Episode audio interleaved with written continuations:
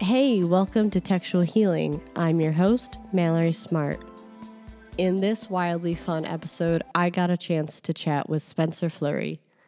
I loved interviewing him and also loved just as much his first name because it reminds me of that one kinky store at the mall. I don't know if it's still there or if any of you even go to malls or if that was just a 90s thing. I recommend checking that one out, but that doesn't matter. Spencer Fleury is a writer who has worked as a sailor, copywriter, economics professor, and so many other things. But most importantly, he is coming out with a book called How I'm Spending the Afterlife. It's a great novel, and I highly recommend it. We get pretty into Seinfeld, coffee, Gen X music, weird obsessions. It's a pretty laid back and all over the place episode, but I think you're going to love it. Get ready for some rad music talk, and I hope you enjoy the show. Can I say I timed that shit perfectly? Like, I actually ran out to a coffee shop, and I was like, 10 minutes, I can do it.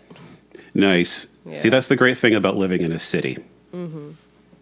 But I almost was late because someone tried to Jerry Seinfeld me. Do you watch Seinfeld? Uh, I did. I haven't seen it for a, a long time, but when it was on, yeah, I watched it pretty regularly. The one episode when Seinfeld didn't let his neighbor into the building because he didn't know it was his neighbor. Right. I had my key out, but like the person was already walking in, and so I was like, "Oh, okay, I'm just gonna like walk in behind you." And they're like, "Do you live here?" and I was just like, "Here's my key," and they're like, "What floor?" I was like, fourth. I swear to God, I live here." Do you want to follow me all the way up? I mean, yeah, I've, I've, I've seen that too. Yeah, it was so weird. It's almost like I, I overuse the word Karen, but it really is like the Kareny kind of person. Oh, for sure. We've got we've got a guy. Um, I don't know if he actually lives here in this building, but I've seen him a couple of times, and he yelled at me once for not closing the garage door when I put my bike away one time. Even though the garage door is on like a one minute timer, so it was going to close anyway. And I had to, you know, I had to run upstairs and watch. Uh, I think it was I was watching the World Series, and I just just got home, and then I saw him again. I didn't see him for six months. I saw him again just the other day, and he was he was yelling at the uh, at, at, the um, the workers that had been hired to renovate part of the garage because apparently they didn't put a tarp over his vehicle. And it's not really their job to do that, to you know, to put a, a tarp over a specific vehicle. But yeah, this guy, to me, this guy is the epitome of the Karen mindset, um, at least in my building, at least around here. what do we call a male Karen? Are they like a Chad or? I think that's probably the best one. I've seen, I I know that um, one of the websites out here that uh, does like local news has been trying to make Ken stick as the male equivalent, but to me, that doesn't really track. That seems more, I, I still associate it with like a Ken doll. And, you know, while he's empty headed, he's not really malignant. So I don't know if that really is, is, is the proper male equivalent, but there's got to be one because this is you know this is a real phenomenon as people people act this way we just we need a way to describe them that's uh that's not super sexist i think Yeah. so we have to we have to at least diversify the uh you know the the the names that we use here Definitely. I'm sorry. Like immediately, I was just gonna be like, Ken, Ken can't happen, and then I was just like, Fetch, stop trying to make fetch happen. It's not gonna happen. right that's that's exactly the um that's exactly the response i have every time i see this guy's stories where he he uh tries to make it happen Now I'm just gonna be thinking of Mean Girls all day. uh, there there are worse things to occupy your mind Oh God. Oh, definitely, definitely. There are. I, I know I've definitely been annoying a lot of people about like all the TV shows and everything I've been watching. That's my pandemic life right now, just TV. oh for sure You been watching anything good? Um, yeah, it's it's. Let's see. We've um, we've been catching up on The Expanse because one of my best friends basically strong armed me into watching it. I guess he's a big sci-fi fan. Um, you know, we like Ted Lasso. It's light. It's very very light and airy, and Jason Sudeikis is uh, is always pretty hilarious. Um, we tend to watch a lot of the weird uh, crime related things that Netflix just recommends for us because the algorithm kind of does know me. So You're that white We watch- person. yeah, I'm I'm that white person. there was one we watched recently. I cannot remember the title of it, but it had something to do with uh, the central question was. Uh, did Bigfoot commit a triple homicide in Northern California's weed country in 1992? And I mean, I'm going to have to watch that. Uh, uh, They didn't really resolve it one way or the other. They, they made no definitive statements on the existence of or murderous tendencies of Bigfoot that I recall, but it was uh, it was you know an entertaining and completely stupid watch. See, Netflix knows how to give it to us. I've been really into the uh, Son of Sam one, where they try to convince us that there is more than one. Oh, I haven't even seen that. I haven't I haven't even heard of that one. It's some convincing shit, compelling, and then I'm just like, right, Netflix trying to entertain me. I know it's, well, maybe I don't know. Maybe there are more than one son, son of Sam, but they're all dead, other than the one that's in jail, I think. Well, that's pretty convenient. Yeah, right. So how the hell else Yeah. are we gonna know? but yeah, how's your day so far? So far, so good. Um, I mean, technically, it's probably too early to tell. It's only a little after nine o'clock in the morning out here. So it could still go Um, to shit. Oh, it still it still could. It's they they often do after nine o'clock in the morning. How's yours? Well, it's 11 o'clock here. I woke up at 6 a.m. and yeah, not much really going on here other than just working on book publishing and stuff. Nice, very nice. I'm a pretty boring person in real life. Well, then this will make for a great podcast with uh, two boring people talking about Seinfeld. I'm always shocked. Okay, that is a show about nothing, just kind of how the podcast is really more about nothing than music and literature. Yeah, I was kind of getting that vibe listening to uh, listening to some of the uh, the archive episodes. I guess. Yeah, we definitely get literature and music in here somehow, but like I don't know, we get thrown into some like really weird tangents. It's the same thing. I have another podcast called That Horror Cast. We hit the horror movies, but somehow we always end up just talking about our day. Yeah, and I mean that's I, I find the I find that to be very interesting listening. You know, I I think if you're sticking too closely to whatever topic you've agreed the show is supposed to be about, you know, it gets formulaic. It gets a little I don't know salesy, a little promotiony, and nobody really wants to listen to that. This is much more interesting. Yeah, it gets very Q and A, and it's like, eh, like I did it. I want to say in like the first couple episodes where I wrote down questions, that I was like, these are lame as fuck, and people's responses are so boring because they're like, yes, I have this exact premeditated response. And it's like, Oh, yeah. But Oh yeah, know, when I was when I was in sorry, go no, ahead. go on. I was going to say when I was in college, um, I, I did you know journalism for a couple of years. Student paper back when these things were actually printed on paper, um, and that's exactly I, I- that's exactly how I would do the interviews with these you know these um, comedians or uh, musicians I'd never heard of who came to town because I was writing for the arts section, and it's you know it was it was just an easy way you know using that approach of writing down these predictable lame questions. It's an easy way to get the predictable lame answers that you know you need to write the predictable story that people um, want to read and that is you know basically just designed to serve as a promotional vehicle for whatever artist you're talking to. And it gets to be you know it gets to be kind of a crutch but sometimes when um, you know it's like 5:45 on a Friday and the bar is calling sometimes you need that Exactly. I feel you. For me, I don't know. It's like it feels like you're reading the same article over and over and over because everyone has the same Yeah. Q and A shit, and also like with Yep. podcasts too. I've been listening to a few of like people that just had book releases, and I'm just like, someone, someone come out with some unique question or just talk. I want to know what this writer is like like in real life. You know. For sure I'm not trying to go all like Elon Musk and be like, "Hey, let's smoke weed together," but I mean you know smoke them if you got them I'm not to I'm not to complain You're gonna smoke while listening to some Steely Dan. I mean, that's you know that's as good a time as any. Mm.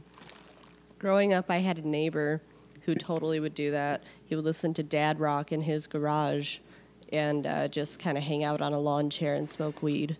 so Oh, that's why I have that like weird negative connotation when it comes to Steely Dan because I was like, oh my god, that neighbor was so annoying.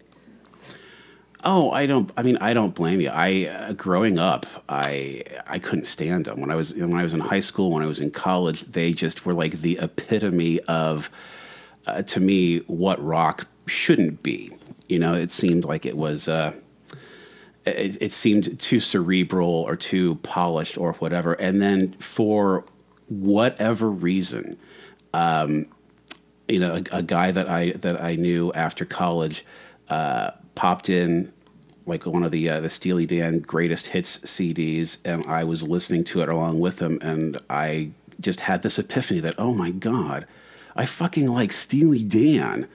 and it took me a few days to come to terms with that. But once I did, it was fine. I mean, I, I've got, um, like, I have their, uh, their box sets, their box CD collection that uh, I got this like 20 years ago. And it's everything that they recorded uh, before breaking up the first time in, in 1980. I don't know if they broke up a second time. I know one of them's dead, so I guess that counts as a breakup. You'd think. But yeah, you would think. You would think. Um, but uh, yeah, so it's got everything that they that they recorded up to that point, and yeah, I just I really got into that in my you know in my twenties, and it's just stuck with me, and I don't I don't know why. I don't explain it. I never try to convince people of the merits of Steely Dan because it's a losing battle, and I don't want to be that guy who's just like, no, no, you've got you've got to listen to, you got to really listen to it, man. You got to really open your mind and, and really take in all the the pithy nuances of what they're doing.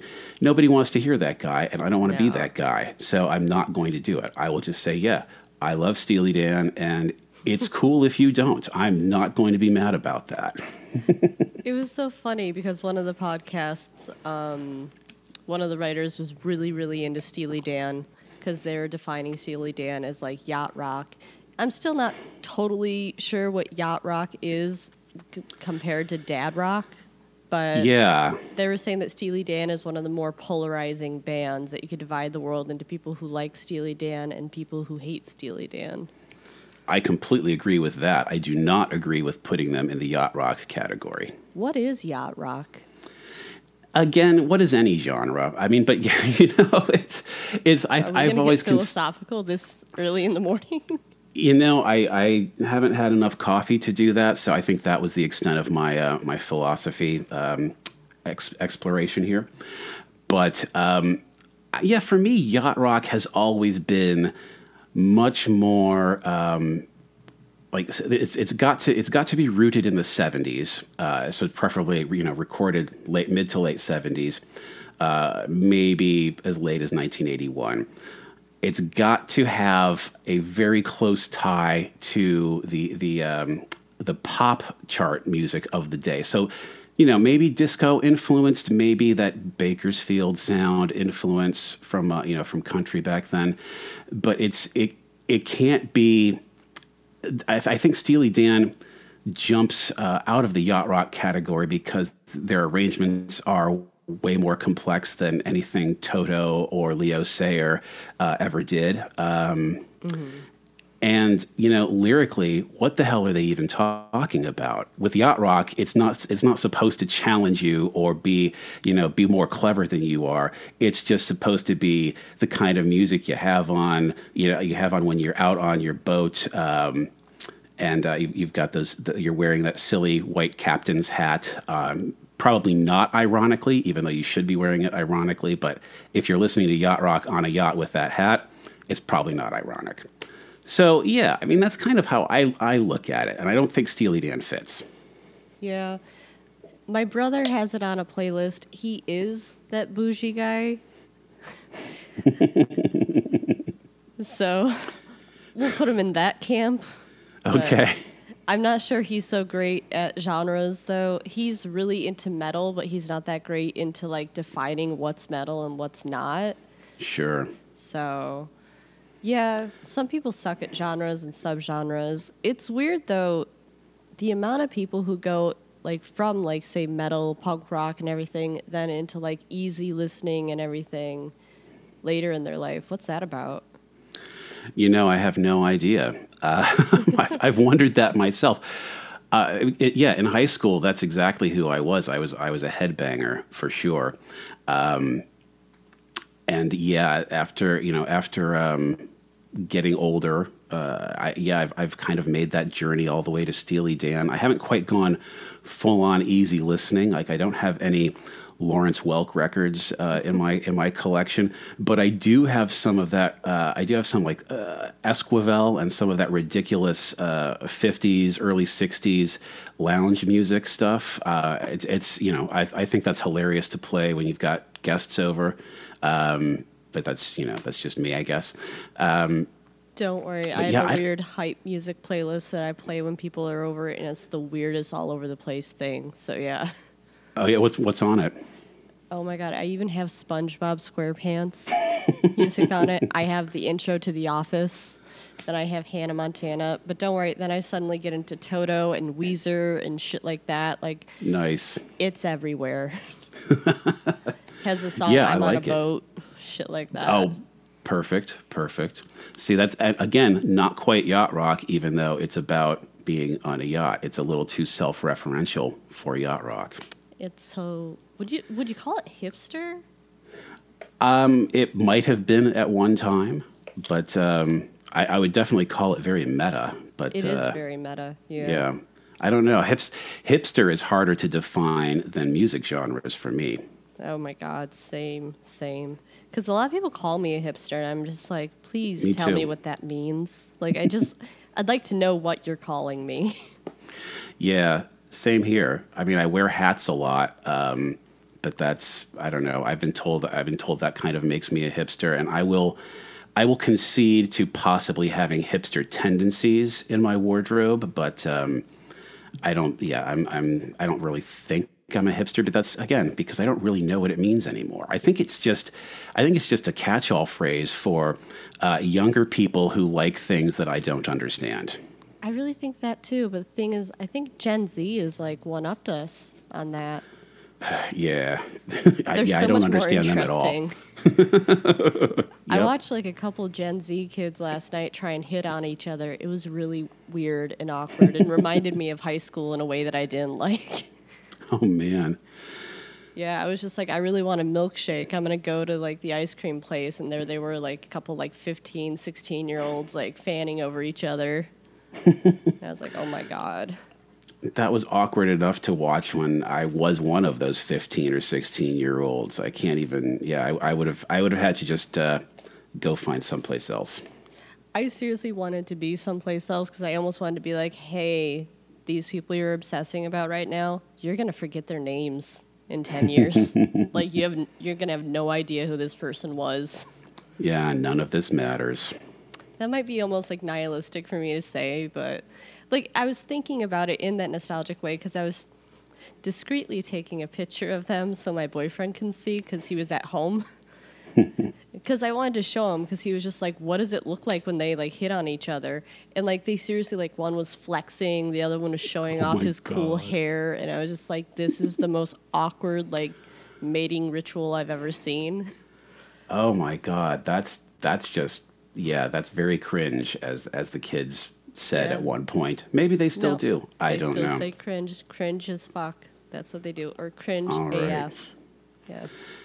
And I mean, you know, as a Gen Xer, you know, when when we were doing that, it was it, we basically went out of our way to pretend we weren't interested. We weren't flex. We sure as hell weren't flexing and, and you know showing off our hair to each other. That that just that just wasn't how it worked were you showing off like what your mad skateboarding skills or something like in Clueless? I had no skateboarding skills whatsoever. As a millennial, that's like one of my few understandings of what Gen X was like. That, and I have Gen X siblings. Yeah, no, there were a lot of uh, there were a lot of skateboarders, but um, I remember the high school years as being very clickified along those exact lines. Like the skaters all hung out only with the skaters. You know, the the the, the metalheads. That's we all hung out together. Um, the National Honor Society kids, nobody cared what they did, but um, they all they all hung out together, and so yeah, we had a lot of skaters. But you know, as a headbanger, I even if I could skateboard, I probably would not have been um, permitted to do so without getting some uh, disapproving looks from uh, from the peer group. Because like looking at the playlist you sent me, that feels like skateboarder music. Like at least Oh, the stuff, sure. yeah, like with the Weezer and Foo Fighters and stuff. Like that's the kind of stuff I'd imagine someone like playing on their stereo while skating. Oh yeah, absolutely. And I mean that actually that playlist I sent you comes from uh, comes from a different period uh, in my life. Um, you know, after I kind of started to get out of uh, of being just a sole genre listener. You know, after I started to diversify away from metal and uh, um, get into more what I guess what they called alternative uh, college radio back then. Um, but yeah, that was actually a playlist that I used while I was writing uh, the novel that I just finished uh, back in like February or March, um, because it was set back in that same time period, and it's based on things that uh, I saw or that kind of happened to me. Uh, so I was trying to put myself back into that uh, into that time frame, and I, I actually grew to love a lot of that playlist uh, more than than I ever really did before. Um, although there are some songs on there that I didn't like when I put on the playlist, and I still don't like, but they helped they helped me get the job done, so they stayed. Which ones? Oh, Runaway Train, Far and Away is the Oh, thank God! Because I was looking, I was like, that that one doesn't fit in my mind, but No, it, it doesn't, but it was like all over the radio at that time. So that that one is one of them. Um, oh, let me see. The, the, that that Blues Traveler song, I'm sick to death of. I liked it when it was new uh, in '94 or whatever, but yeah, in the uh, ensuing years, it has just uh, it's just worn worn on me like um, yeah, really really badly. So yeah, that's on there. I will cop to liking the um, the two Ace of Base songs that I put on there. I will I will admit that that's uh, you know I I can't help it. They're catchy. I would say they're the kind of music that gets stuck in your head. You can't help it. It's their fault, not yours. I agree. I agree. Swedes are good at that. I think they're Swedish. I think there's something like that. Damn, couldn't tell you. I'm a millennial. I only know so much. Fair enough. I've I've started to forget a lot of things, so I guess we're kind of in the same boat. kind of. I'm actually kind of like willingly, like willfully, like repressing shit. Because we had really bad, like, sense of fashion and music and everything in our high school years. It was very corporate and it was just really bad. Sure, sure. I mean, I'm sure at one point you looked down at the teenagers, us teenagers, and were like, what the fuck are they doing? I mean, that's yeah, that's that's every generation. But uh, yeah, it was it, it. That was when that was when I realized that yeah, my parents were right, and one day I would be the old person, and and everybody would make fun of me instead of you know the opposite direction when I was always making fun of them. Hey, that's my turn right now. That's what's Yeah. happening with me. Someone said It's a- okay boomer to me, and I was like, bitch, I'm 30. Oh shit! oh man. Wait till yeah. that happens to you. You'll feel like shit. Oh, I have. Um, yeah, I have actually been very conscious of avoiding that. I, you know, I, I try to be very aware of what I'm saying to people I don't know or know very well, just because. Yeah, that would that would wreck me. I think This it happened would stick with me ago, all day. And it, I'm still traumatized. It was by my own niece, and she took it back later. She's like, I was just joking, and I was just like, that was still so hurtful. Oh man, yeah, from family no less. That's that's a deep cut. Yeah, it's an Deep assault. Yeah. But no, you should tell us what the actual book is about so we can understand the music more.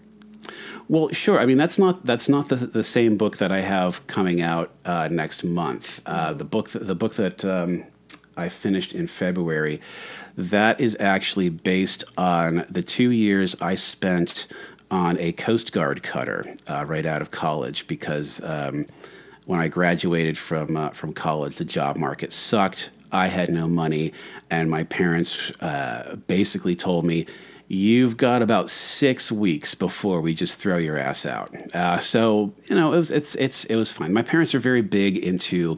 Um, having raised independent children, uh, and you know, I, th- I think that, that, for the most part they were pretty successful on that. But yeah, so there wasn't a lot of there wasn't a lot of uh, leeway for me. I had a lot of friends who were still in school, so it's not like I could you know go live with them uh, necessarily and I figured, you know, this this the Coast Guard would be fine. It's it's got boats. I'll get to see the country at least. Um, it's like by far the least military of any of the military branches. And I did some research, and uh, you know, I found that they had the highest ASVAB scores on average. So I thought, okay, well, at least you know, I won't be surrounded by dumbasses, which turned out you know, not to be necessarily true. There were actually a significant number of dumbasses, but also a lot of smart people too. So I did that, and it turns out instead of getting to see, uh, you know, see the country or, or whatever, I ended up spending most of those four years in Massachusetts. Um, and the first two years were on a ship. Uh, we did a lot of uh, we did a lot of um, uh, we did a lot of work in the Caribbean for some reason. We would just steam all the way down there and, uh, and, and work that. So for a long time, I'd been thinking about writing a novel about that experience, and you know, I just I couldn't quite figure out what the angle was. I had this uh, this vision of the first scene in my head, which was uh, which was like essentially a dead body on the beach of a very small island and with, with no indication of how this could have possibly happened you know no footprints or anything like that. And the book is not a mystery novel. The, the question of who killed this guy is not central to anything. It's just the the uh, inciting incident. It's really more of a, uh, I guess, of a coming of age story of the main character um, who doesn't want to be there that much, who doesn't fit in, and um, has a, you know has a yeah has a a very difficult time making things easier on himself. So in a lot of ways, yeah, he's like me. So Hey, that's how all writers are. We all yeah. It's not autofiction, but you kind of like there's parts of yourself. You can't help it. You're sprinkling a little bit in. Yeah, yeah, absolutely. And I, I, I think that I think that you know any fiction is going to be based at least somewhat on some aspect of the writer's you know experience in life. It's just you know an extent. Uh, the question is to what extent. As a writer, I can say that's a very frustrating thing that people almost always assume that like it's all about you.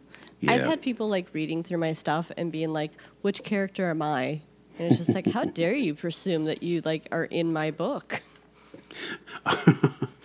Uh, yeah, I, and I, I, I've heard a, uh, you know, I've heard a lot of people complain about that, and it's yeah, it's it happens to me, but for me, it's it's generally like, yeah, okay, I'm in this story somewhere. Um, but I get the sense that that happens to women a lot more than it happens to uh, to men as writers. They like to think that we only know how to write about our feelings and everything, like in a diary. I think. Yeah, I think that's I think that's a big part of it. Yeah. But no, they don't like to imagine that we have vivid imaginations and sometimes act out scenes and talk to ourselves and figure it out. or maybe I'm a crazy writer. I don't know. Oh no, I do that all the time. I'll, I'll, I mean, I will be on the bus and I will have to, I will have to consciously stop myself from just speaking aloud the dialogue that I'm trying to compose in my head for when I get to, you know, wherever it is I'm going, so I can finally write it down. Um, so yeah, it's it's not it's not just you, and it's taken me a few years to really build up that level of uh, of, of situational awareness and self awareness, and combine that into um, into kind of a, a practice of try not to look like a freak in public when you're just basically thinking about your work. See, for me, I have not mastered that yet because I'm almost always listening to headphones too, which is basically like providing the backdrop to like the soundtrack of my own movie and my main character moments, and I'll mm-hmm. just suddenly like realize a line and just say it out loud, and I look like the crazy person then on the train. yeah, yeah, I, I, I think you've, uh, yeah, over in Chicago, I'm pretty sure you've got the same, uh, the same quota, I guess, of uh, crazy people on trains that we have here in San Francisco. Oh God, I I love San Francisco. I haven't been there since 2011. How is it there? Uh, it's it's lovely. Um, it's it's a warm day today. I am closed off in this in this bedroom, windows shut, everything doors shut because it's the only way I can get even remotely decent sound. Uh, because you know we we live uh, in a fairly noisy area, but uh, yeah, it's it's it's really nice. Things have uh, opened back up a bit. Um, it's yeah, it's the same great city that it's been since I've lived here, which has only been for about uh, seven years or so. Okay, so that's not bad. I mean, Yeah. I would say you moved there right when the big tech boom happened, right?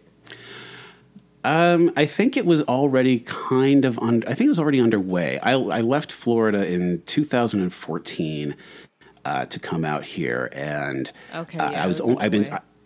Yeah, I'd been only I'd been trying to do that for a couple of years, and the only reason I was finally able to make it work was because um, uh, an old friend of mine from high school, who I had reconnected with. This is the only good thing to ever come out of going to a high school reunion. Was I reconnected with this guy, and he didn't even actually go to the same high school I did. He just showed up to the reunion.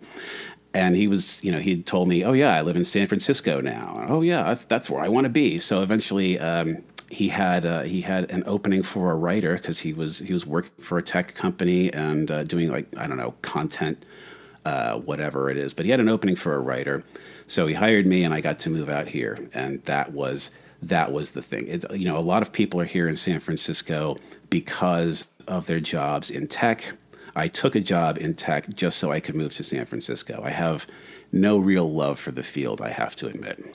It is one of those things where it's like, if you could even afford to live in San Francisco, that's basically the kind of field you have to be in.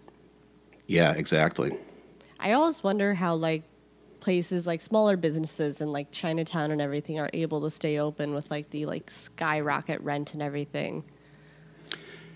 Yeah, I, I I've wondered that myself. There, there's, I mean, there are stores uh, like storefronts that are, you know, there, there are a few record stores here and there where they're only open for about ten hours a week, and I I, I can't imagine that the revenue they bring in from those ten hours justifies the the rent that they have to pay on the space. So I have no idea how these places are, uh, you know, are making it work. Those have got to be like owned by like people that already have money or something, or they Either that or they're a front. Ooh, that Yeah. too. You could write a book about that. I'd read it. I might indeed. I've got I've got a whole list going of uh, ideas that I hope to write one of these days. I just love that you said that you went to a high school reunion. See, that's something that ended with Gen X. Millennials, we just have Facebook. yeah, exactly. Yeah, it was. Um, I actually, yeah, I actually went to two of them, um, and I don't know why I did either. But the first one was what was definitely before uh, Facebook was a thing, and the second one, Facebook had been around for a few years, but was not the um, the the behemoth that it eventually became. Um, so I mean, like the, we had the first, the only thing we really had was that uh, classmates.com. That was like the only thing that you could, uh, the only way you could stalk somebody from high school is using that site instead of Facebook. But yeah, I went to these things. Um, I was shocked, especially the first uh, the, the first one. I was absolutely shocked at how quickly those old cliques just reformed. I mean, it, it, it had been like it, it, was- it was like we had just been away for a summer vacation. Every everything was exactly the same. So I didn't stay very long at that one, and I don't remember the exact reason I went to the second one. I think somebody talked me into it, um, and they, they said, well, you know, the first one is always the worst because the word you know everyone comes to that. It's the second one that uh, you know is, is uh, I don't know. The argument was not really super convincing, but I went anyway, and I'm glad I did because you know otherwise I don't I don't know it would have taken me a lot longer to get out here, and uh, yeah, I love living out here. What really goes on at high school reunions? My only understanding is from anecdotes I've heard my siblings say and from the American Pie movie, uh, American Reunion. Yeah, um, the ones I went to, nothing very interesting happened. There was a lot of drinking. Uh, the first one was set up like um, Do they like do a like big the throwback music and themes? and Oh shit, yeah, or- they did the they did the throwback music for sure. There weren't really themes. But yeah, the first one I went to was set up kind of like uh, the reception at a big wedding. You know, everyone you had the, the, the tables of eight were all in, the, in this big ballroom, and it was so it was it was boring for me. I'm sure that you know the cooler kids went off to the after party somewhere and you know didn't tell me about it, which was fine. I was just over the whole experience. And then yeah, the second one, as I said, it was a lot smaller, and nothing really happened there either, except yeah, it was it was it was a, a lot of drinking. That's basically what we did. I always imagine that at every high school reunion, there's one person who makes like an asshole out of themselves for like drinking too much. Does that happen? or okay, maybe yeah. it was just my sister. She got kicked out of her high school reunion. no, that uh, well, nobody got kicked out, but yeah, there were definitely a couple of really really obnoxiously drunk assholes for that first one. Uh, I don't think that happened the second time around, but you know, we were older at that point, so yeah. we learned to handle our liquor. It, it's fucked up. It was her second high school reunion, too. I want to say it was like the 20 year one. Um, well, I got I got a notice a, um, a couple years back for like another one of these stupid things, and there's no way in hell I was going to fly all the way back to Florida for that in the first place. But I just I, I kept reading the description of it, and I guess it was going to be at some beach bar, and they were going to have they were going to do like beach volleyball or or some some shit like that, and you know I didn't want to play those things with these people when I was good at playing beach volleyball when I was a kid. I'm not. I absolutely have no interest in, in reconnecting with uh, with a lot of that now. It's hard for me to imagine, like, say, like a group of Gen X. I, I'm saying like 40 year olds and everything, like playing beach volleyball. Uh, the image of it is not that great in my mind. It's I I I don't disagree. I don't. I, am I'm, I'm trying to picture it. I it's it's it's not pretty. Especially um, if you throw alcohol into the mix and old cliques and everything, it feels like it would get weird really fast. Oh yeah, yeah. I mean, in, in my mind, they're all dressed like extras in a Miami Vice episode. Um, but I mean, I don't know if that's how it really played out. See, Miami Vice is before my time, but I only know it from like reruns and also the way that Hopper dresses in Stranger Things. Oh right, right, right. yeah. Which I hear is the millennial version of Gen X. Yeah, I think that makes I think that makes sense. Um, I yeah, because I've I've watched uh, I've watched it. I've watched the whole thing so far, uh, and I, I, do dig it. Um, but yeah, it's it's funny because there are a lot of. Uh, a lot of shows that I guess are created and written by millennials or, you know, I guess even Gen Z. I don't really know where that age group breaks down, so I don't know when they're going to be in the job market or if they are or any of that. But I've noticed that um, from time to time in, in period pieces that take place before millennials were a thing, you know, they do sometimes get bits of the dialogue wrong. Like uh, I remember in Mad Men, for example, they keep talking about uh, payphones, but nobody called it a payphone back then. It was a phone booth. So really? you know, it, yeah. So it's it's just these these little glitches that, as an old person, you know, I, I pick up on. I know I know there were a couple of those in Stranger Things, and I cannot uh, remember what they what they were. I think I think one of them was how um, how characters will often, you know, well, they'll when they're like in lecturing mode, and they'll say, "Well, you need to do this or that." The other thing, it's it's it was weird because that that construction that you need to instead of you have to, I remember that coming about much later, like in the '90s. So I could be wrong about this, but that's that's when I first started to notice it. So when I hear it used, um, like on a, a show like Stranger Things, to me, it just to me it's like, oh, okay, yeah, this this this wasn't written by by my peers, and you know that's fine. We're we're we're old, and and entertainment is a uh, is a young person's industry, so of course it's not going to be us anymore. You've and changed besides, the way you, I watch Mad Men. Now. what else once I, fucked up?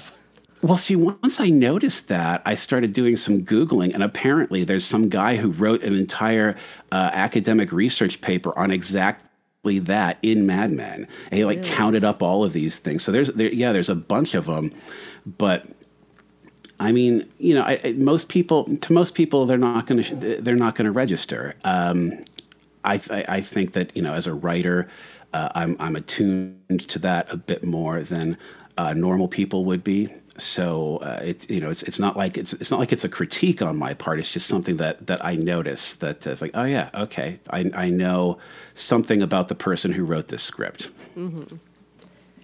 Yeah, Mad Men was and still is one of my favorite shows. There are a lot of like time period issues I have, and also just weird habits they have in that show that always bother me. Like when they are on the phone, no one ever says goodbye; they just hang up. Yeah, like was yeah, that that's a thing they just did then, or I don't know. I've I have never seen people just do that in real life. I mean, know, but it's it's drop the call and be like, I guess this conversation's over. Yeah, I, I I've seen it on TV. You know, since I don't know for a long time. It, it, has been a TV trope, I think, for a long time, mm-hmm. um, and it always struck me as extremely rude. I kept thinking, well, if you know, if I'm the if I'm the person on the other end of that call, I'm I'm still there. But hello, hello. Oh, I guess I guess he hung up. And yes, yeah, so it, it, I don't know. I guess you know when you're writing a script for TV, you want to make sure it's as tight as you can get it, and cutting out good manners is one way to get that. Suppose so. God, I'm gonna watch that show now later. no, I, I always love Mad Men because it's actually really good, in my opinion, of showing like how that like time really progressed and everything. My favorite character is Peggy. Oh, she she's the best. Like, the prototypical feminist, and I also have a theory that she's the dark horse um, protagonist of the entire series. I would agree with that. I would absolutely agree with that. Because the entire series, the first episode starts on her first day, not anyone else's, and then we just kind of follow her career, sort of. Yeah, and her career, you know, we, her career goes through much more growth and change than uh, than Don's does, who is, you know, obviously the uh, the generally accepted protagonist of the show, but. Um, He's yeah. static, you know. He's yeah, always he's, staying that same way. He's stuck in his own time.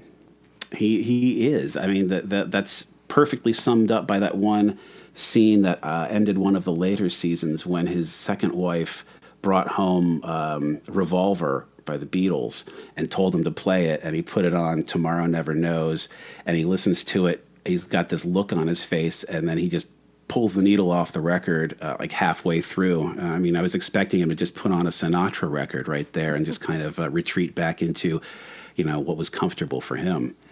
But yeah, that's, that's an excellent that's an excellent point. He's absolutely static. The oddest thing I would say about Don is that he always kept up on his literature. That I didn't notice that. Oh yeah, he was always reading like he was doing meditations in an emergency. He was reading Kerouac, just always kind of like reading new shit. It's very strange. Wow, I can't believe I missed that.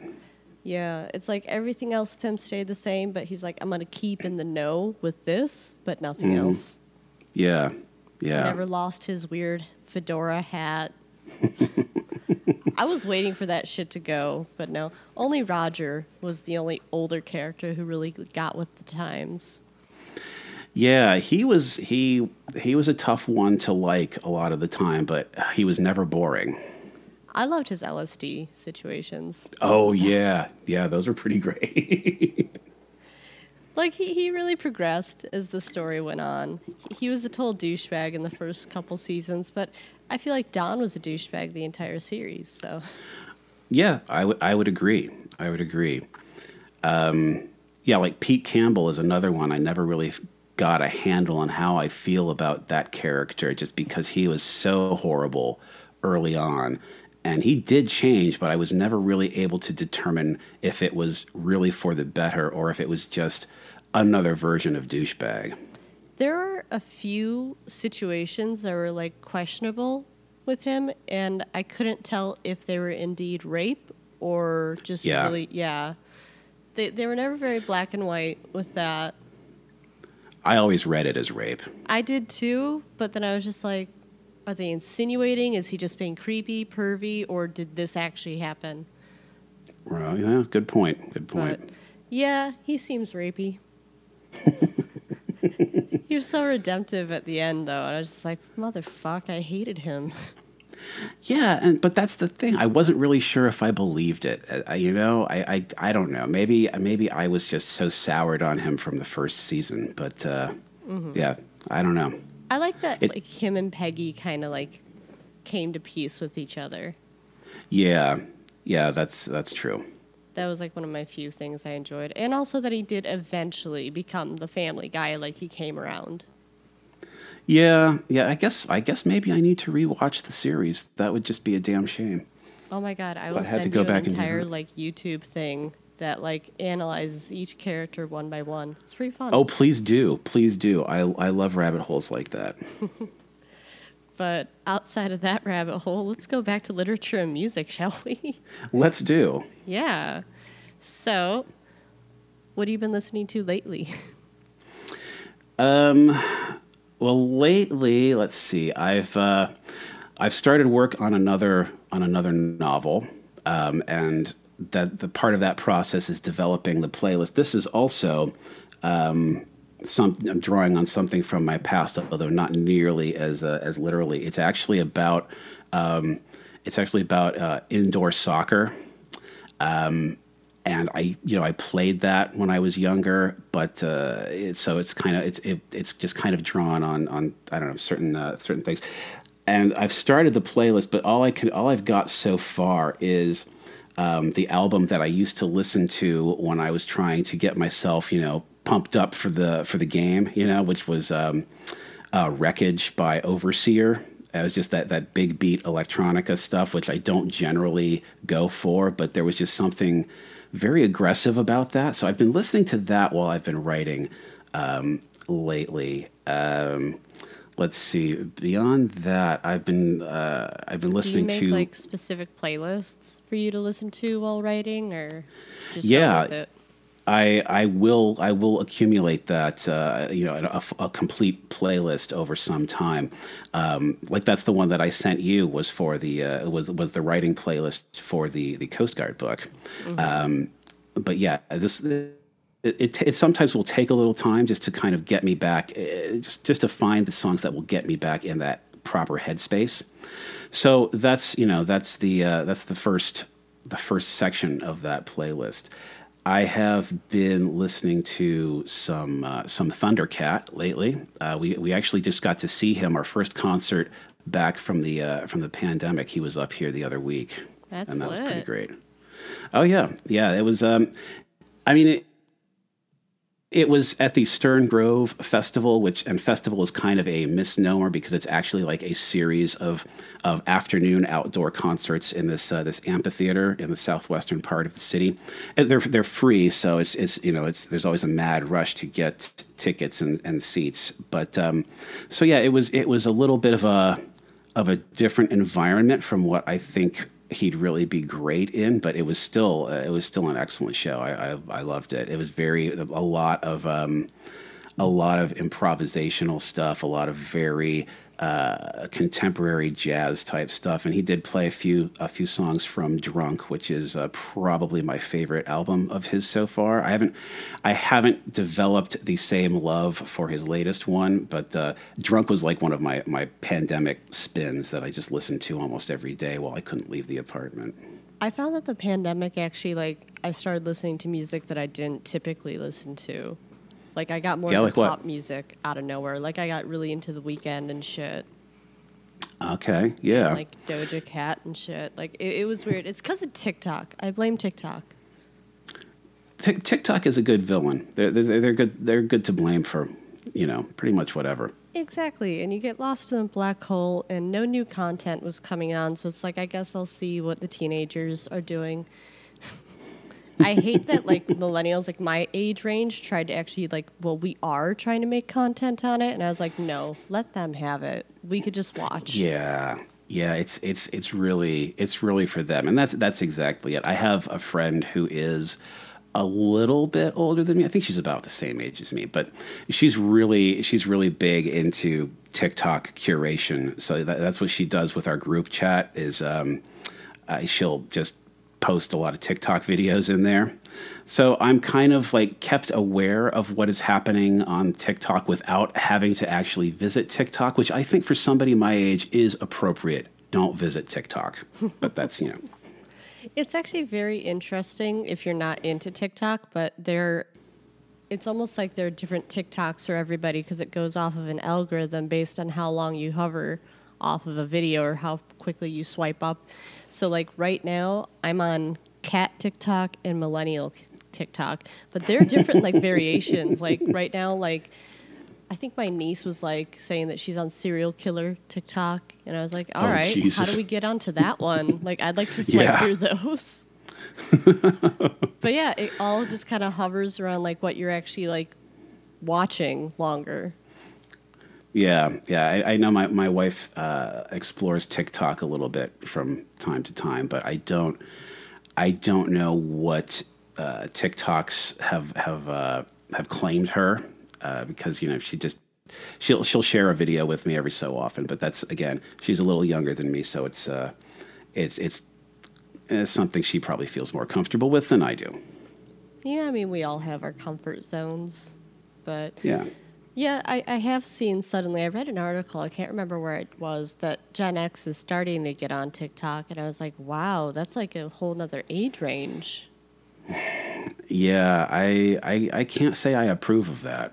Yeah, because like I feel like that's for the teenagers. I know you're not supposed to be um, under the age of 16 to be on it. Obviously, everyone knows that's not being enforced. Like, Right. same with porn and everything back when we were younger. Just lie about your age. The computer can't Yeah. tell. it's not It's like the honor it's checking system. your ID. Right. I mean, Yeah. we all know the honor system works so well. Of course, definitely. See, you actually grew up in a really cool honor system day, like when I think you guys are allowed to get away with a lot more than like our generation was. Yeah, I, I I think you're probably right. All we had to do was basically leave the house, and that was it. You know, there was there was very little anybody could do to check our behavior until after the fact. Um, yeah, you know, my my parents they um, you know they had rules. They were not strict, I wouldn't say, but they were rigid in certain ways. And I learned very early on that the easiest thing to do is just pretend to go along and then do what I want to do when they're not looking. And that was easy enough to do back then, um, you know, before, before we uh, started carrying around these little surveillance devices in our pockets and, and all of that. But yeah, I, I, I've often wondered about the difference in childhoods between like my generation and yours in terms of uh, that that level of freedom, that level of uh, of just ability to explore the world, which I which I found to be one of the few things about that time of my life that I really appreciated, even at the time. See, that's the thing I always like about watching, say, Stranger Things, or if you go back to actually legit things like Stand By Me, every now and then I'm just like, where the fuck do the parents think they are? Like, where are their parents? What are they doing? Like, after like two hours, my mom would be like, where the fuck is she? Right, right. No, I mean mine were even when I was even like when I was really young, younger, like ten or even younger than that. My parents' rule, especially in the summertime, was you know when it gets dark, that's when you come home. So okay, I, I can I can handle that. Um, but yeah, it just uh, the the whole the whole concept of parents always knowing where their kids are to me was was just a very foreign thing. For my family, see, as a millennial, we're like the bridge generation. So we grew up without the cell phones, and then they were slowly like thrown into our lives. But as a Yeah. kid, it was the shout system. If my mom wanted us to come in, if we were not close enough where she mm-hmm. couldn't shout for us to come in, then we had already gone too far. Oh, okay. That makes sense. Other than that, though, Yeah, like, that's not too different. Douchebag things, but yeah. we were able I to mean, do it without them noticing too. So Yeah, and that was I mean that was always key. You know, that's the, we and, and we Gen Xers we all learned that skill of just um, you know don't uh, just don't go don't go into detail about what you've uh, about the lie that you've made up about where you've been for the last four hours. Just, you know, one sentence will do. Anything more than that, they'll get suspicious and they'll start asking questions. So, you know, we, we, we mastered that skill pretty early on. See, that's the one good thing about me being the youngest out of five kids is I feel like my parents give a little less of a fuck about me. Because they have Oh, yeah, four that others. was- They're like, eh, That was exactly it. she'll figure it out. Sh- she's alive.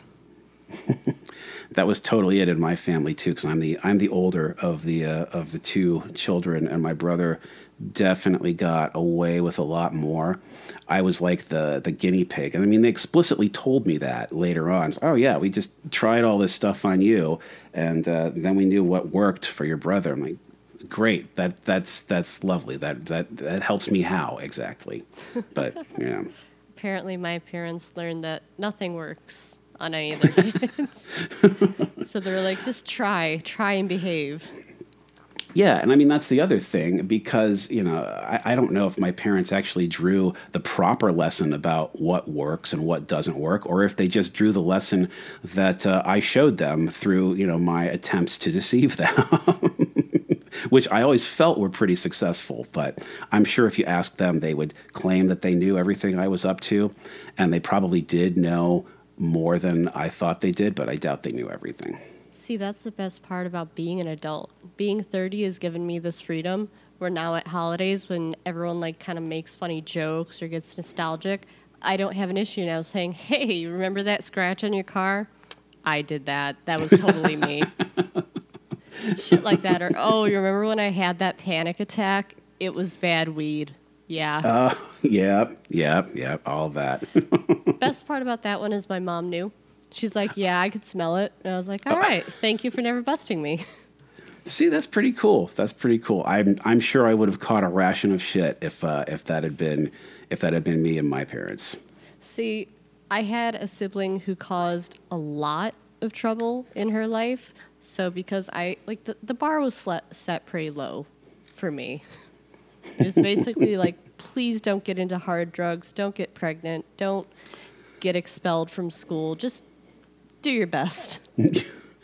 Yeah, see, that's the that's the kind of uh, that's a bar that I could clear. You know, that's, Same here. that's fine. Especially like with the like, don't get pregnant. I was like, do you think I even have a boyfriend? Like, I, I'm your nerdy child. No one's going near me. Yeah, that was and that was always um, that was always one of those uh, those worries that you know my my parents would always. Uh, issue these very stern warnings. I mean, not always, but from time to time, whenever something else happened somewhere in their lives that made them think of this about getting someone pregnant, and I was, and I was always like, it's not like the opportunity is even there for me. So, I know. There's like, oh, if you ever need Plan B pills, I'm just like, I don't even have Plan A. Like, it's not happening. but yeah, I am loving your playlist as I'm like looking through it. You know Oh, what it thanks. is? Like, God, I was about to like talk a little shit about it, but mm. that's okay. I was just watching the documentary about Woodstock 99, Oh, really? and I'm just like, hmm, I, I can slightly see you there. I didn't make it there. I had, I was um, yeah, I had wanted I'd wanted to go. It was just the trip itself was just a little bit too much for me to uh, to take on at that exact moment in my life because I was in Florida again already. But yeah, It's probably I've better. often yeah, I, I I've often thought that that I, I uh, ended up coming out ahead at least in in that uh, in that sense. I mean, like you could have had that like sick, fucked up hope, like, oh my god, I could have been part of history of this crazy, wild, fucked up thing. That's how millennials are. We're like, oh my god, we had this tragedy. We're gonna own it. Yeah, and for us, it's just like yeah, it kind of sucked. We love our tragedy. We love our fucked upness. We're like, hey, 9/11, add that to the narrative. Right, right. Recession, pandemic, throw it all down there. We're going in history. Yeah, see that's that's um that's another difference I think between our generations is that you guys have these very well defined um, discrete events that are the tragedies of your you know of, of your life your collective life as a generation whereas for us you know we just had that ever present looming possibility of uh, instantaneous nuclear death at any moment. And so, you know, it's just it's it's it's a different way to experience. I think the same thing. So that's uh, it's it's yeah, that's interesting to me. And if you want a fun generational divide, Gen Z is hoping for that nuclear death. They're just waiting for it with open arms. I mean, it's really their least painful option at this point. Yeah, it really is. Like if I were to message one of them right now, they'd be like, "That seems like the best option." Yeah, I, I, I do. I, I feel I feel bad in a lot of ways for both millennials and Gen Z because it's it's not like, you know, mine's the, mine's the small generation, but it's not like we really did a whole hell of a lot to to fix the uh, the fuck ups that we inherited, and it, they only got worse over time. I mean, I've got I've got friends and, and relatives who still love to do that uh, that shit on millennials thing. Oh, so entitled, uh, participation trophies, and you know, at, at, at first, like twenty years ago, I thought it was kind of a little funny at first, but then I started paying attention to everything that's happening to you all. no, no, no, no, no. They had it way tougher than we did in a lot of ways. So just just fucking lighten up. See, now we have the generation below us, and I think everyone feels a lot more bad for them. Hopefully, Yeah. they, they have Yeah. the shittier lives. I think. I'm not gonna lie though. Before the pandemic, I was a little jealous, like a little shitty towards them, because I was like, "Motherfuckers, is it just gonna be us? Are we gonna be the only ones that had the bad life?" And then the pandemic hit, and I was like, "There you go, motherfuckers. There you Everybody go." gets something. Yeah, exactly. But no, your generation gave a little bit in the early 90s. I'll give you guys gave us good music. Yeah, okay. I'll I'll I'll go with that. That that works. I'd sidestep out of the late 90s, but Uh, yeah, I mean, once once Creed hit the scene, that's where you, you kind of have to back off. oh god, Creed. Jesus Christ. That's and you know, yeah, it's the. I don't know. For me, the fucked up thing about Creed, uh, just as a band, is when I was when I was in college. I, I was I was uh, in Tallahassee, um, which is where Creed came from much later. And when I was there, there was such a thriving music scene. People were always talking about, oh yeah, this this place is going to be the next Athens. It's going to be the next Austin, which always struck me as a little bit of overhype. But there was enough going on there to you know to make it plausible on the you know on the margins at least. And then the band that makes it big from Tallahassee, like five six years later, is fucking Creed. Come on, there was so many, there was so many better options. I would call them one hit wonders. Like I, I just like can hear like Take Me Higher. God and his vocalizations. I don't know. It, it's so bad. Uh, my brother and I still we still get into discussions about Creed. He maintains that Creed was a good band other than the singer. And once they got rid of once they got rid of him, uh, they took a new name, uh, Altered Bridge, I think, or something like that. And my brother feels like they uh, were a quality band, um, whereas I just I just don't see them fixing their problems with something as simple as getting rid of Scott Stapp. Yeah, I can't either. I mean, Creed is Creed because of the lead singer. He he himself is Creed, just like how say like Axl Rose is Guns N' Roses. You can Oh, take yeah, for out, sure. but it, it's this the same. Yeah, I mean, I don't know. Maybe Slash is almost as much Guns N' Roses as Axl, but those are the only two that are strictly speaking necessary. What is your most hated band? I know this is Oh. a controversial one. Oh, um, fuck. I have I have answers for this. Ooh, do you have like a top ten list? Like, is it too hard? It's no, it's it's, it's uh, of course, you know, I have the kind of brain that when I'm asked a direct question that I know the answer to, I will fumble it a lot of times. I will tell you, I can tell you who I think the most overrated band is of my lifetime. I got that ready to go. All right. And and that is the Black Eyed Peas. It's interesting. I wouldn't have thought of them.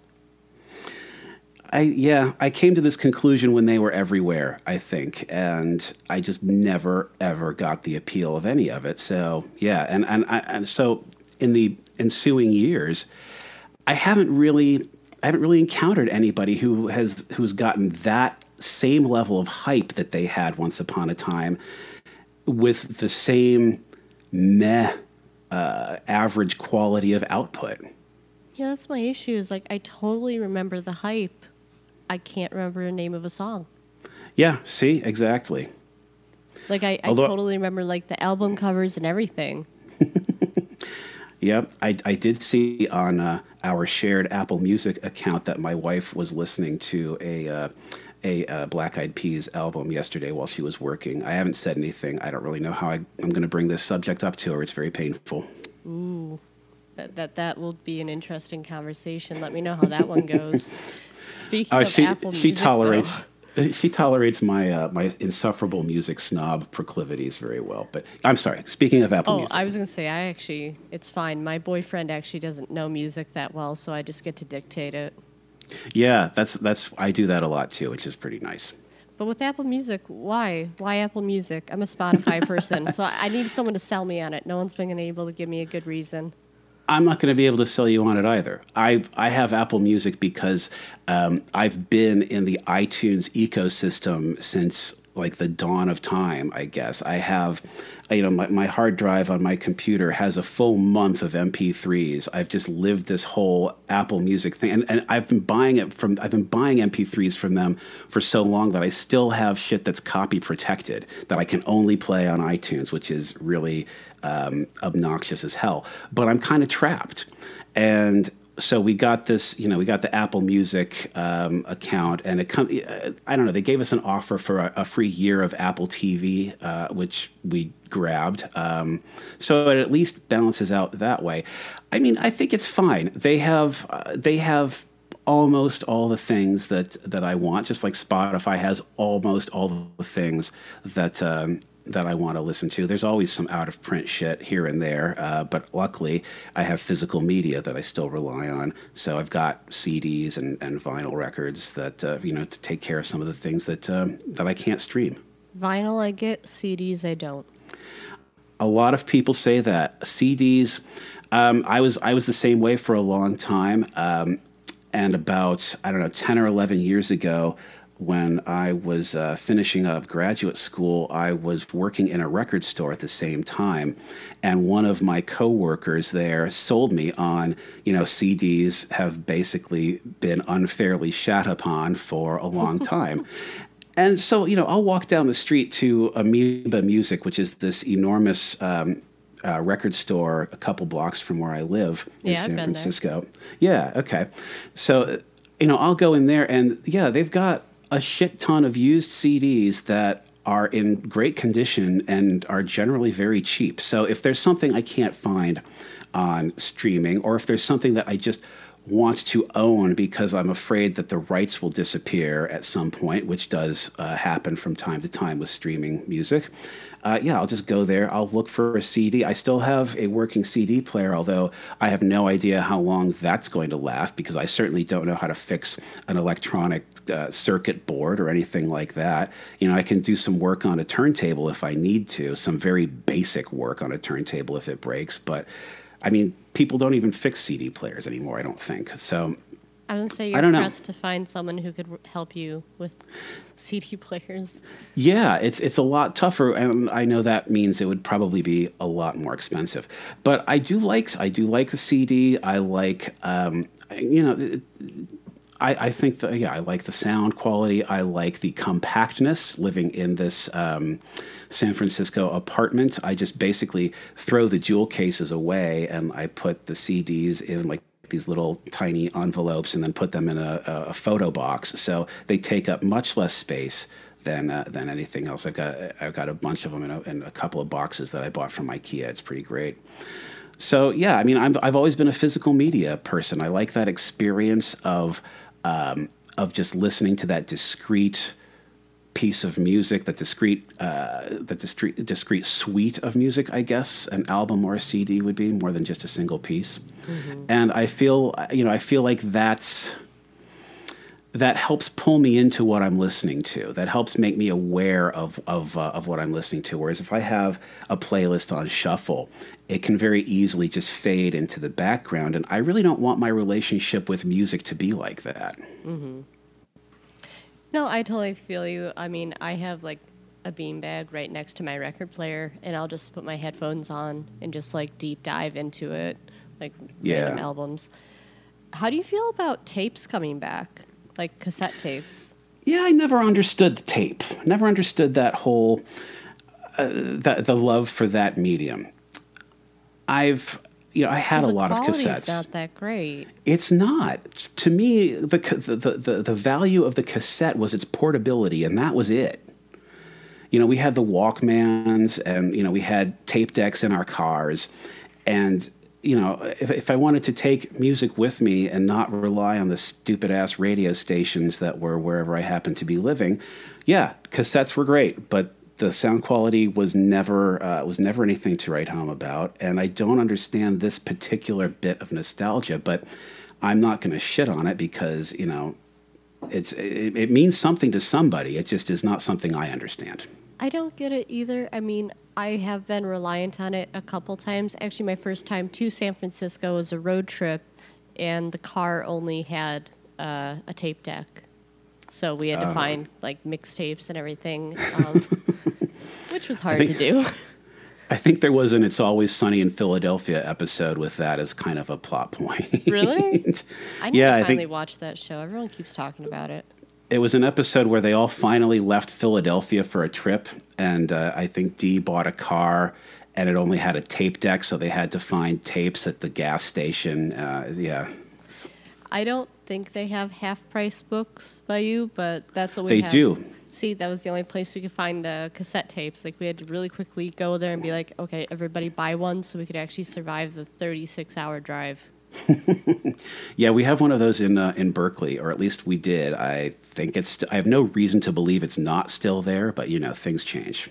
Oh yeah, definitely do. A lot faster over in California, it seems. Like things are like closing and opening and everything. Yeah, and you know, burning down. Oh yeah, that too. Jesus Yeah. Christ, how's the wildfires on your end?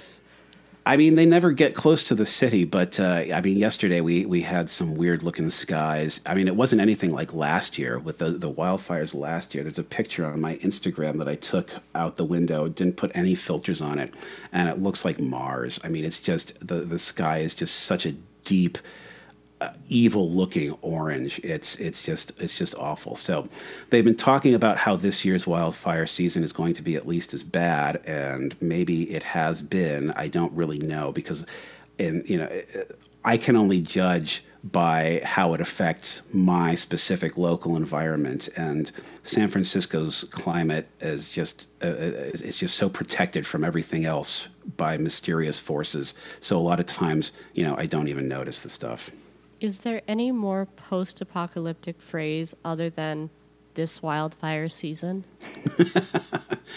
I don't. I don't think so. I don't think so. I mean, We're in the end times. We're there. yeah, yeah, yeah. Exactly. I mean, We I had know a that. tornado that actually touched down in the city here. Oh shit! Yeah, I didn't even think that shit was possible. I think the whole city didn't think it. Then we are like, oh shit, it's here. Oh no, I've. n- I, I don't think I've ever heard of that. Uh, I always. I always associated those with, uh, you know, with wide open prairie spaces. They'll hit the suburbs, you know, a lot. Oh, sure, Not sure. that often, but yeah, like I will say, like a roof came off a bar or two and everything. Like when Oh, the tornado man. sirens came over here, we were like, that's a new noise. Yeah, we had. I mean, there's. Yeah, the, the I remember the tornado sirens from growing up in Michigan, but um, I don't think I ever saw a tornado there. I saw a couple in Florida, but they were on the water. Ooh, that actually Yeah. sounds really trippy. I'd like to see that. See, in Illinois, we love when the tornado siren goes off because, like, in the suburbs, we'd all go outside to see. yeah, that, that's the Illinois perspective. I don't know if anyone else does it, but we hear the siren and we're like, oh, let's go check it out. I just remember my dad uh, hustling us down into the basement. And for some reason, he had this vintage World War II Army helmet. I mean, like a steel one. And so, you know, he gave that one to my mom, uh, and we just were all sitting there waiting for the tornado to go by. I, I didn't never saw it, never saw any damage from it, but I guess it was uh, close enough to scare the hell out of him. See, my dad, he would try to get us into the basement, but yep, me and the sister who caused me to have the really low bar were like outside, and he'd be like, Get your asses inside. She's smoking a cigarette. I'm taking a picture on my phone. I'm just like, This is some interesting shit. He's just like, Where's your brother? We're like, Oh, I think he's swimming somewhere. and, and that's how we handle shit in the Chicagoland area. We're just like, What? This just looks cool. Yeah, yeah, no, I, I get it. I get it. I was just in Chicago a few weeks ago. Oh, yeah? Yeah, that's where my wife is from. So, or well, she's from the suburbs, not the city itself. But uh, yeah, Which so we're. suburb? Um, I think she claims Schaumburg. Oh, what's up? I love Schaumburg. All right, Mall. cool. I will. I'll see if that rings a bell. It's like the only really big mall in this area. Okay, okay. But yeah. Go off on your. Chicago adventure. Oh yeah, no, I, I, I, I love Chicago. I every time we every time we go back to visit her family, I always I always dig it. But I always have to make sure that we get to spend some time in the city because her family doesn't live uh, obviously in the city. Um, I mean, they're they're not against the city, but you know, it's when you're in when you live in the suburbs, it's often easy just not to go that far, and so sometimes they don't. So yeah, I always I always just remind people, yeah, I, I'd uh, really like to get in the city while I'm here, and you know, we always make that happen. So yeah, this last time I went to my first uh, game at Wrigley Field, and that was quite an experience. That's awesome. Yeah. Wrigley Field is a very, or just Wrigleyville in general, is a very different vibe than what it was when I was growing up. It's That's what I've really heard. Built up, yeah. Like majority of the shit you probably saw wasn't even there. Like I used to live in Wrigleyville, like right by the field, and yeah, the, it's a different kind of vibe there. Yeah, yeah, it reminded me a lot of um, of a lot of the I guess the neighborhood around the Giants stadium here in uh, in San Francisco. So I guess it's probably the, some of the same forces at work. It used to be fun because um, basically where I lived, I was smack dab in the middle of Wrigleyville, which was just this one strip, and then Boys Town, which was the gay area Right. of Chicago. But basically, Wrigleyville extended all the way past that into Boys Town, so there really isn't a Boys Town anymore. And it's just all like giant hotels and very big bars and everything, like sports bars, where it used to be a lot more like local niche stuff. Yeah, yeah, that that uh, that prototypical Chicago bar that just has that old style sign hanging over the door on the corner, you know, the corner of a building or something. That is the Chicago beer. Yeah, yeah. No, I, I love those places. Those those are always my favorite places to go in Chicago. Those those, uh, those little neighborhood bars. That, get some pizza, chill out. That's what we would do for pre gaming before we would go to like Wrigley Field. There you Yeah. go. I'm trying to like think of like cool Chicago shit. My whole book I just wrote was about Chicago. Yeah, yeah. The uh, the only living girl in Chicago, I believe it's called. yep, and every day I've been doing a Chicago fun fact. I don't think I've done anything about Wrigley though. Well, all right. How'd you like it though? Was it a good game? Yeah, it was it was great. They were playing San Diego, and the Cubs won, which helped the Giants. So I was in favor of that. I know nothing about baseball other than I like the Cubs, and it's mainly to piss off my dad who likes the Sox. Yeah, yeah. That I, I've I've heard that uh, Chicago's one of those places where, with the two teams, where that rivalry becomes uh, a very touchy thing. Yeah, they have the crosstown rivalry where they actually play each other, and yeah, extra police always always have to be by the actual like L oh, stations wow. and everything. It's actually really amusing to see how drunk some people are willing to get, and if they will actually get in like fistfights. And it's like, damn, you really to Yeah, I the team. I, I just I don't understand that level of identifying with a professional sports franchise that doesn't give a shit if you live or die. And they're constantly trading players and everything. So really, what are you rooting for, other than just the colors, the name? Yeah, you're rooting. I mean, that's another thing Jerry Seinfeld said in one of his uh, stand-ups. Is yeah, you're basically just rooting for the laundry. Really? Yeah, Yeah. basically. Because I, I don't think I can name like a single player that actually hasn't played for another team. Yeah, I'm I'm I'm I'm kind of out of it myself. I used to follow it a lot more closely. Um, but uh, yeah, since you know we don't have we don't have cable, so I don't really get to watch uh, a lot of uh, yeah. So I don't really get to watch a lot of games. I could make it happen, but I'd have to either pay for you know a specific streaming service, or I'd have to you know try to get one of those um, those sketchy free streams, uh, those, those kind of websites. And I've tried I've tried those, and man, they are they are iffy. So I try to avoid that. It's just not worth it. The only time I really, really watched like live baseball was when the Cubs were in the World Series. Yeah, I remember that. And the only way we were able to really watch it was by going to the bars. And that was intense. Fun, but intense. Oh yeah, I bet. Yeah, I guess we must have we must have ordered a streaming service for that because we did watch that. You know, obviously since uh, you know my wife from Chicago, um, I remember watching that, and I remember not being able to decide which team I wanted to win. Not because I liked them both, but because I disliked them both. That's so cold. yeah yeah yeah it it is i i eventually you know for the sake of uh, harmony with the in-laws i eventually you know sided with the cubs so dig it. I dig it. So, do you want to do a reading? uh, yeah i yeah what i'm going to read this is a a story that is uh, it's in the story collection that i have been trying to find a home for for the last little while um, it's called headbangers ball and i'll read i don't know the first few pages Say what you will about the devil, but I have to hand it to him. Beelzebub knows how to stock a record store right. The one at the mall had newer stuff, was twice the size, and had a modern ventilation system that kept it from smelling like sour armpit and stale farts. But the devil was aiming for more of a niche market. Limited pressings from Denmark and Finland by bands whose names I couldn't even begin to pronounce. Framed collectibles and rarities covering almost every square inch of the faux wood rec room paneling. How much for that one? We'd ask and point. How much? Every time the devil craned his neck around slowly to look at whatever we just expressed an interest in, giving it the critical eyeballing of an experienced appraiser before turning back to face but not quite look at us. Then he'd quote us some ridiculous amount, which made no sense because nobody who had that kind of money to drop on signed publicity stills or framed backstage passes from Pink Floyd's last ever show would even think to look for those things in a dump like this. And of course, it was the one thing in the whole store that didn't even have a price that had Clay's undivided attention from day one that Kiss poster pinned up directly behind the register.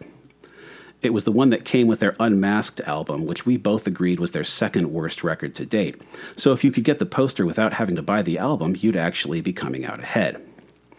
The poster was a stylized cartoon that showed all four band members removing full face Harlequin style masks, only to reveal their actual faces are identical to the masks that had hidden them. They were, and always had been, exactly the freaks they appeared to be. What you see is what you get.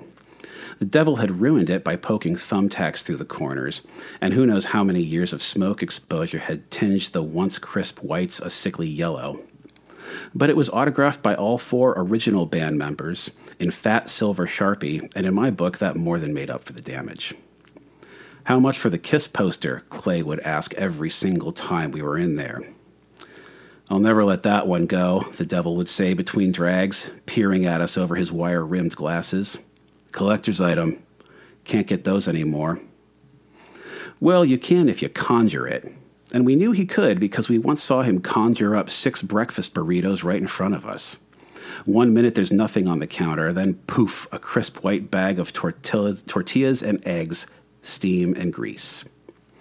I had my back turned, but Clay, my only friend and fellow untouchable in our high school's heartless caste system, swore by it.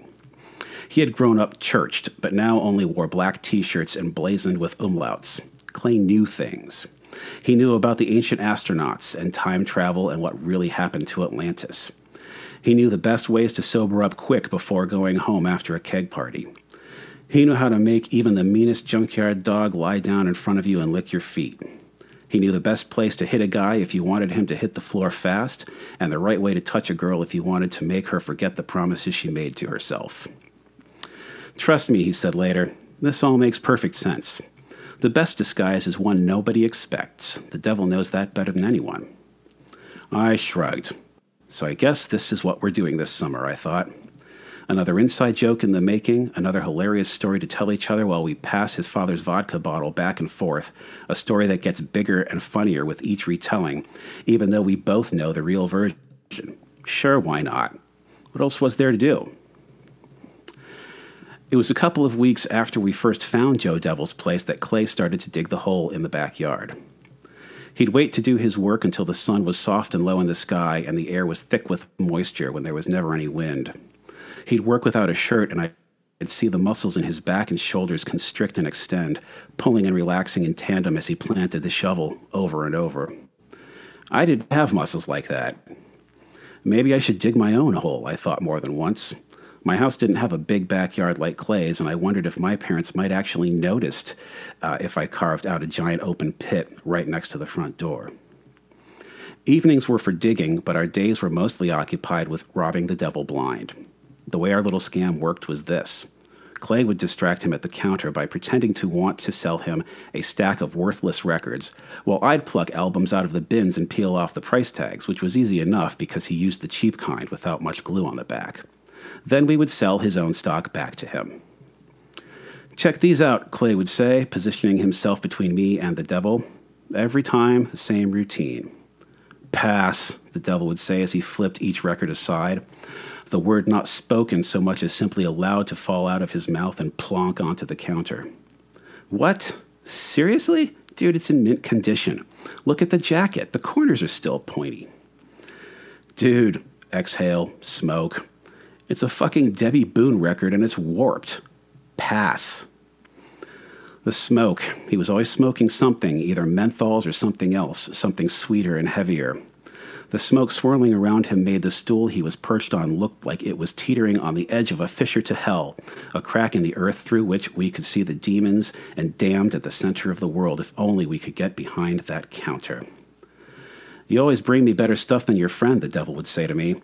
I'll give you eight and a quarter for the lot. And that's how he always talked eight and a quarter, five and two quarters, seven and a dime, a nickel, and three Indian head pennies. It's how we knew he wasn't what he pretended to be. Normal people with nothing to hide don't talk like that. Sometimes we kept the records we stole from him, but usually we didn't. We would almost always take whatever cash he offered us instead. In that way, the devil ended up buying most of our cigarettes that summer. And I'll stop there. I dig it. That Cool, is definitely really great. Thank you. I want to clap, but I think that'd be bad for audio. but yeah, that was really great. Do you want to plug anything before we go? Well, sure. I've got um, my novel coming out with uh, Woodhall Press. The novel is called How I'm Spending My Afterlife, and it will be available September 7th. Um, you can find me on Twitter at Spencer Fleury. I'm on Instagram at Spencer's Boring Pics, all one word, and that's pics with an X. And like every other author uh, these days, I have recently started a Substack newsletter. It's spencerfleury.substack.com. It's free, it will always be free. I don't really have a lot to say that's worth charging for, so that's just how it goes. And it's only once a month, so nobody gets sick of me. But that's about it. I dig it. Okay. Thank you so much for being on the show. Thank you so much for your hospitality. I've had a really good time talking to you. Thanks. It's been fun having you too. All right. That was Spencer Fleury, everybody. I recommend checking out his book, How I'm Spending My Afterlife, from Woodhall Press. If you want to find him on Twitter, his username is pretty common sense at Spencer Fleury, and he has a website that displays all of his work www.spencerfleury.com. Shocker, right? as always, if you want to get to know us more, find Textual Healing on Twitter at podhealing and take a look at our website, textualpodcast.com. We are available on Spotify and Apple Podcasts.